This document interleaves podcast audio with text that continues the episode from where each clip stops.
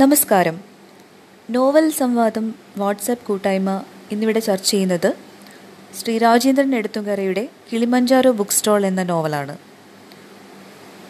Kilimanjaro book stall നടത്തിപ്പുകാരിയായ നിലീന ജീവനക്കാരായ രമ ലീന ആഖ്യാതാവിന്റെ ഓർമ്മകളിൽ മാത്രം കടന്നുവരുന്ന പ്രണയിനിയായ റാഹേൽ സ്കൂൾ അധ്യാപികയായ വേദിക രാജീവിന്റെ പ്രതിഷ്ഠിത വധു കഥകളിലൂടെ കടന്നുവരുന്ന നളിനി തിഷ്യരക്ഷ എന്നിവരാണ് ഈ നോവലിലെ പ്രധാന സ്ത്രീ കഥാപാത്രങ്ങൾ.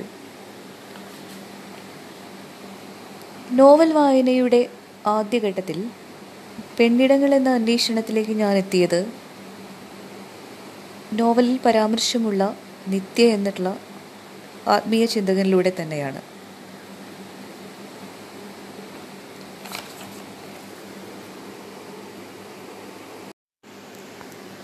ഊട്ടിയിലെ ഫേൺ ഹില്ലിൽ നിത്യയുടെ മരണശേഷം എത്തപ്പെടുകയും ആശ്രമത്തിൽ ഏകാഗിയായിരുന്ന് നഷ്ടമായി പോയിരുന്ന എന്തോ ഒരു അനാഥ ദുഃഖത്തെ ഓർത്ത് വിതുമ്പുകയും ചെയ്ത ഒരു ഭൂതകാലം എനിക്ക് സ്വന്തമായതുകൊണ്ട് കൂടിയാണ് ഞാൻ കിളിമഞ്ചാരോ എന്ന നോവലിലേക്ക് ആകർഷിക്കപ്പെട്ടത്. ഈ നോവലിലെ സ്ത്രീയുടെ ശക്തിയും ദൗർബല്യവും കൃത്യമായി തിരിച്ചറിയുന്ന ഒരു കഥാപാത്രമാണ് ഈ നോവലിലെ നിലീന. സ്ത്രീയെ സംബന്ധിച്ചിടത്തോളം ആത്മീയാന്വേഷണം സാധ്യമാകുന്നത് പുരുഷനിൽ നിന്നും വ്യത്യസ്തമായ വഴികളിലൂടെയാണ് എന്ന് നിലീന ഈ നോവലിൽ ബോധ്യപ്പെടുത്തുന്നുണ്ട്. നിലീന തന്റെ ആത്മസംഘർഷങ്ങൾ ചിന്തകൾ എല്ലാം ആഖ്യാതാവായ നായകനോട് ഉള്ളു തുറക്കുന്നത് അയാൾ കുറച്ചുകാലം നിത്യയുടെ ആശ്രമത്തിലെ അന്തേവാസിയായിരുന്നു എന്നതുകൊണ്ട് കൂടിയാണ്. തന്റെ ജീവിത സംഘർഷങ്ങളിലേക്ക് നിലീന ചേർത്ത് വയ്ക്കുന്ന കഥ പ്രതികാരം പൂർത്തിയാക്കിയ അശോക് ചക്രവർത്തിയുടെ ഭാര്യയായ തിഷ്യരക്ഷയുടേതാണ് ഒരു പെണ്ണിന് ഭൂമിയുടെ ഏറ്റവും ആഴത്തോളം ക്ഷമിക്കാനും സഹിക്കാനും പറ്റും. അത്ര തന്നെ ആഴത്തിൽ ചതിക്കാനും പകരം വീട്ടുവാനും കഴിയും. നീ അത് മനസ്സിലാക്കിയില്ല. വിധിബലത്തിന്റെ പേരിൽ നമ്മൾ തമ്മിലുള്ള കടം ഇവിടെ അവസാനിക്കുന്നു. ഭൂമിയിലെ നിറങ്ങളും വെളിച്ചവും കാണാതെ ഇനിയുള്ള കാലം ജീവിച്ചു കൊള്ളുക ഇത് തിഷ്യരക്ഷയുടെ ഔദാര്യമാണ്. നോവൽ പുറം നൂറ്റി എന്ന ചിന്തയെ ജീവിതത്തിലെ നിർണായക സന്ദർഭത്തിൽ നിലീന സ്വന്തം ജീവിതത്തിലേക്കും ചേർത്ത് പിടിക്കുന്നുണ്ട്. ശരീരം പങ്കുവച്ച കാമുകൻ തന്നെ തള്ളിപ്പറഞ്ഞാൽ കഥ മാറുമെന്ന് ആഖ്യാതാവിനോട് നിലീന പറയുന്നുണ്ട്. ഒരു വ്യക്തിക്ക് സ്വന്തം ശരീരവും സ്വത്വവും തമ്മിൽ വേർതിരിവില്ലെന്നും ശരീരത്തിലൂടെ തന്നെയാണ് അവൾ ആത്മാവിനെ അറിയുന്നതെന്നും സ്ത്രൈണ ആത്മീയത വിശ്വസിക്കുന്നു. ഡോക്ടർ റോസി തമ്പിയുടെ സ്ത്രൈണ ആത്മീയത എന്ന പുസ്തകം പുരം പന്ത്രണ്ടിൽ പറയുന്ന ഒരു സിദ്ധാന്തവുമായി ചേർത്ത് വായിക്കുമ്പോൾ ആത്മീയതയിൽ നിന്നും ഭൗതികതയിലേക്കും തിരിച്ചും എത്തപ്പെടുന്ന നിലീന എന്ന കഥാപാത്രത്തിന്റെ മനോവ്യാപാരങ്ങൾ കുറച്ചുകൂടി വ്യക്തമാകുന്നുണ്ട്.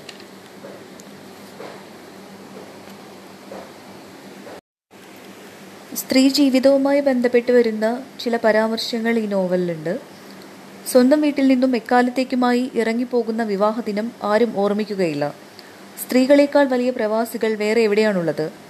അന്നേ വരെ കഴിഞ്ഞുകൂടിയ പരിചിതരുടെ സുരക്ഷിതമായ താവളം വിട്ട് അനുനിമിഷം മാത്രം കൺപാർക്കുന്ന അപരിചിതവും സുരക്ഷിതവുമായ താവളം വിട്ട് മറ്റൊരിടത്തേക്ക് അവൾ വന്നു കയറുന്നു. നോവൽ പുറം നൂറ്റി തൊണ്ണൂറ്റിനാല് ഇതുപോലെ തന്നെ ഒരു സ്ത്രീയുടെ സമകാലിക ജീവിതത്തിലും സംഭവിക്കുന്ന ഒരു സ്ത്രീയുടെ ജീവിത ചിത്രത്തെ ഇത് കൃത്യമായി പറയുന്നുണ്ട്. അതുപോലെ തന്നെ പ്രണയത്തിൽ ലിംഗഭേദമില്ല എന്ന് പുറം നൂറ്റി എൺപത്തിരണ്ടിൽ പറയുന്നുണ്ട്. എന്ന ചിന്ത വളരെ വിപ്ലവാത്മകമായിട്ടുള്ള ഒരു ചിന്തയാണ്. അത്തരം സന്ദർഭങ്ങളിൽ നിത്യയെ തത്വചിന്തയ്ക്കായിട്ട് നോവലിസ്റ്റ് കൂട്ടുപിടിക്കുന്നുണ്ട്. കഥയിൽ വരുന്ന കഥാപാത്രമായ ദിശ്യരക്ഷയുടെ വാക്കുകൾ കടമെടുത്തിട്ട് സ്ത്രീയുടെ ശക്തി എടുത്തു കാണിക്കുന്ന സമയത്ത് നിലീന പറയുന്ന ഒരു വാക്യമുണ്ട്. സ്ത്രീ ആയാലും പുരുഷനായാലും നടന്നു വാഴുന്ന ഭൂതലത്തിനർത്ഥം ഒന്നേയുള്ളൂ അഭിമാനം എന്ന് പറയുന്നുണ്ട്. നമുക്കറിയാം സ്ത്രീയുടെ അഭിമാനത്തിന് ഒരുപാട് സ്ത്രീയുടെ അഭിമാനത്തിന് ഒരുപാട് കോട്ടം സംഭവിച്ചുകൊണ്ടിരിക്കുന്ന ഈ കാലഘട്ടത്തിൽ സമകാലിക സമൂഹത്തിലും ഈ വാക്യത്തിന് ഒരുപാട് പ്രസക്തിയുണ്ട്.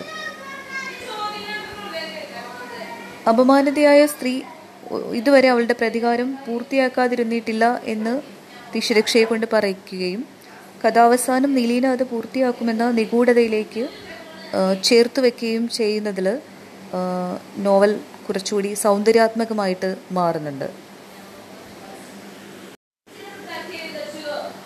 രമയും ലീനയും സ്വർഗ പ്രണയത്തിന്റെ പേരിൽ സമൂഹത്തിൽ വേട്ടയാടപ്പെടുന്ന രണ്ടുപേരായിട്ടാണ് നോവലിൽ ചിത്രീകരിക്കപ്പെട്ടിട്ടുള്ളത്. അവർക്ക് കിളിമഞ്ചാരോ ബുക്ക് സ്റ്റാൾ ഒരു താൽക്കാലിക അഭയ കേന്ദ്രമായി മാറുന്നുണ്ട്. സ്നേഹത്തിൽ അവർ ശക്തരായി നിൽക്കുന്നു എന്നത് വലിയ കാര്യമാണ്. പ്രണയത്തിൽ ലിംഗഭേദമില്ല എന്ന നിത്യയുടെ വാക്കുകളെ കൂട്ടുപിടിച്ച് അവരുടെ സ്നേഹത്തെ ചേർത്ത് വയ്ക്കുമ്പോഴും ലോകത്തിന് തങ്ങളെ മനസ്സിലാകുമെന്ന് അവർ കരുതിയിരിക്കയില്ല. അവരുടെ ലോകം അവരുടേത് മാത്രമായിരുന്നു.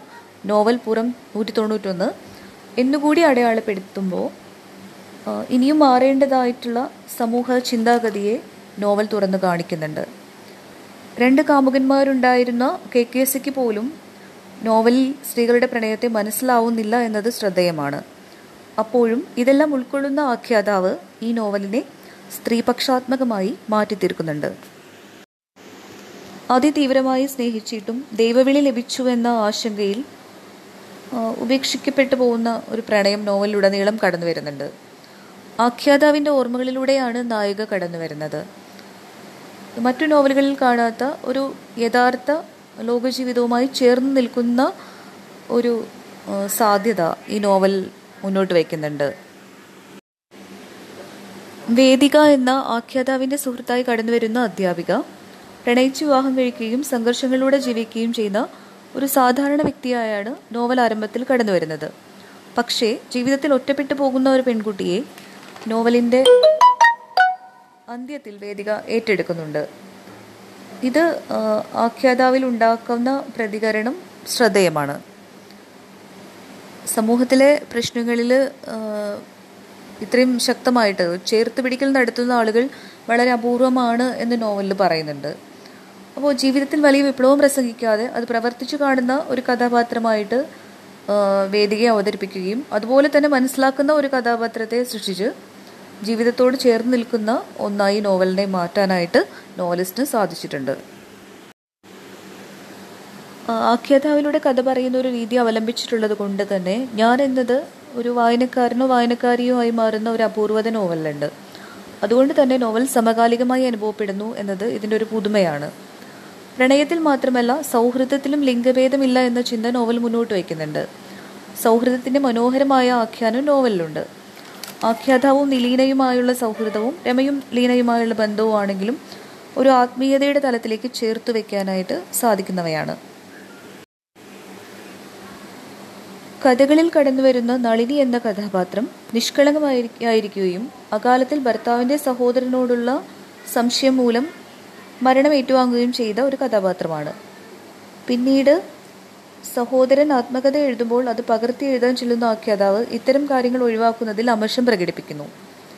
അതിനുശേഷം നളിനിയുടെ മനസ്സ് വായിച്ചെന്ന പോലെ ആഖ്യാതാവ് പങ്കുവെക്കുന്ന ആഴമില്ലാത്ത മനുഷ്യരുടെ ഓർമ്മകളിൽപ്പെട്ട് അന്തസാരമില്ലാത്ത പൊങ്ങുതടി പോലെ ഞാൻ ഒലിച്ചു പോകാതിരിക്കട്ടെ. നോവൽ പുറം നൂറ്റി തൊണ്ണൂറ്റൊന്ന് എന്ന ചിന്ത തീവ്രമായ ഒരു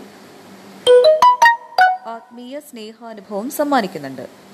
അതുകൊണ്ട് തന്നെ സ്ത്രീ സൗഹൃദ നോവൽ എന്ന് കിളിമഞ്ചാറ് ബുക്ക് സ്റ്റോളിനെ വിശേഷിപ്പിക്കാനാവും. എങ്കിലും പ്രതികാരം ചെയ്യും എന്ന് ആവർത്തിച്ച് പ്രഖ്യാപിക്കുന്ന നിലീനയോട് എന്തിനാണിത്ര വാശി? എന്ന് ആഖ്യാതാവ് ചോദിക്കുമ്പോൾ തിരിഞ്ഞു നടക്കാൻ അനുവദിക്കാത്തതൊന്നും പ്രണയമല്ല എന്നൊരു വരി എന്റെ ഉള്ളിൽ ഉദിച്ചു. പക്ഷെ പറഞ്ഞില്ല എന്ന് പറഞ്ഞ് ആഖ്യാതാവ് നിശബ്ദനാകുന്നുണ്ട്.